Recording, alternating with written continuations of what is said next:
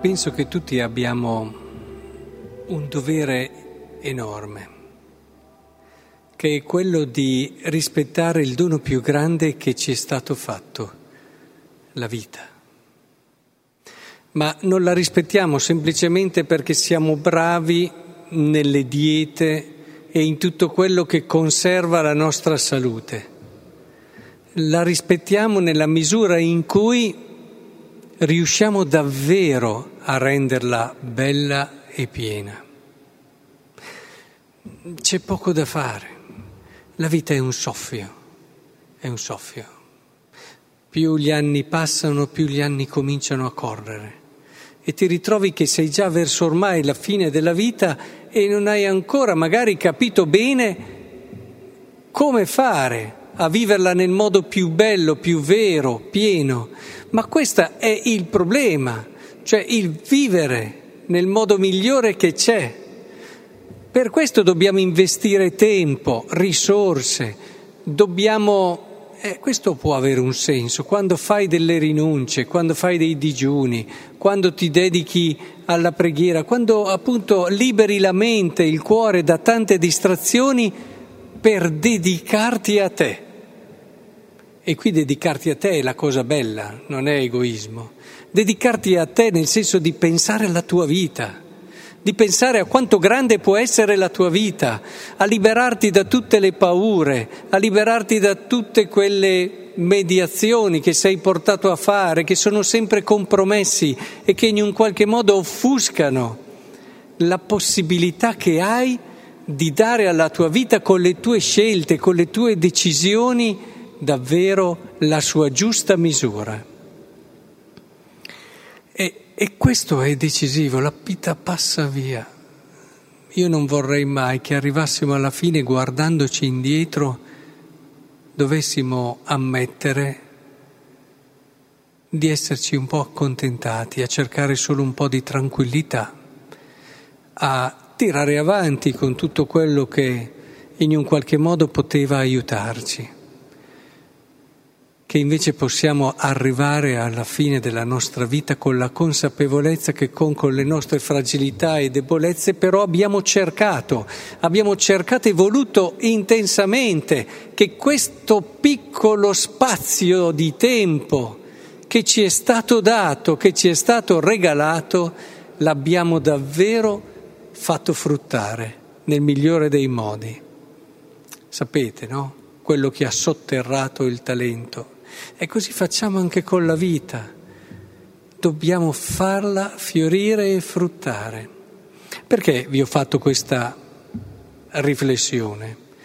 Perché quando il Vangelo di oggi ci dice tutto quanto volete che gli uomini facciano a voi, anche voi fatelo loro.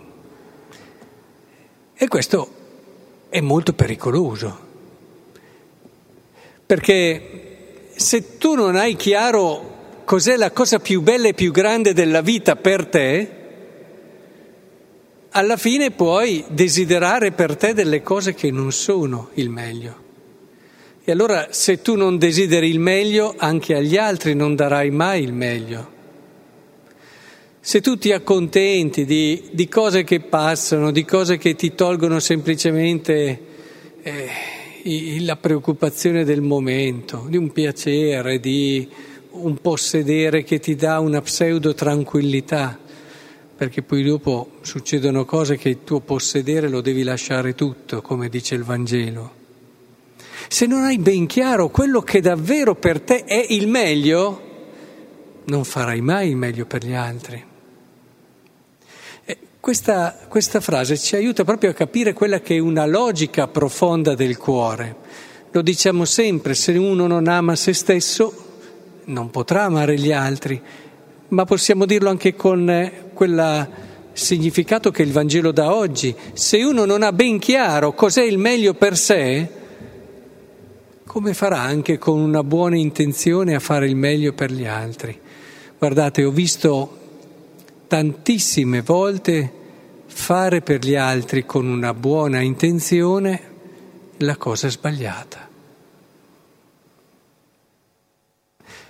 a partire dai genitori nell'educare i figli, a partire dal, dal compagno, dall'amante, dal marito e la moglie e così via.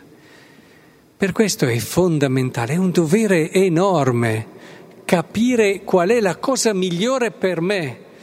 C'è da non dormirci la notte, c'è da lavorarci, c'è da leggere, c'è da fare tutto quello che mi permette di avere la testa libera, ma io devo assolutamente capire quello che è il meglio per me, tutto il resto viene dopo.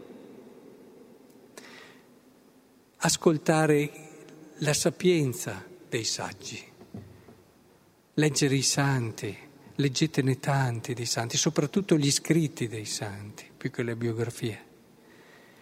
Andare a cercare nella storia come certe impostazioni e filosofie hanno portato a felicità o meno, a rovinare generazioni di giovani o no, e così via. Darsi da fare, investire le risorse che abbiamo, le qualità, l'intelligenza, ma non possiamo prescindere da questo.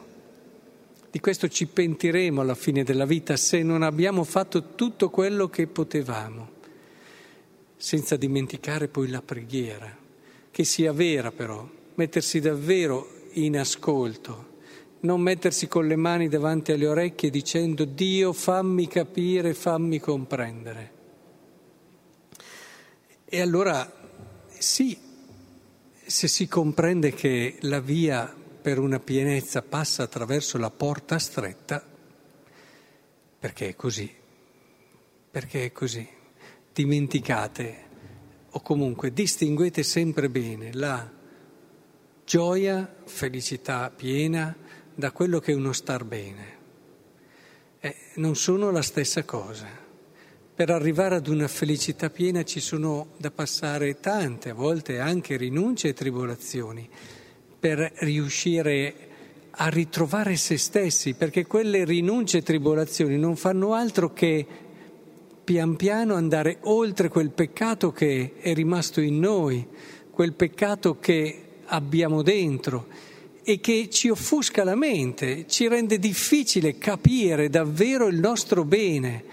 Il mentitore ci inganna sempre, sempre su quello che è il nostro vero bene. Dobbiamo avere l'umiltà, la costanza di pregare, andare oltre quello che magari è la prima impressione. Di solito la prima impressione non è mai la cosa giusta.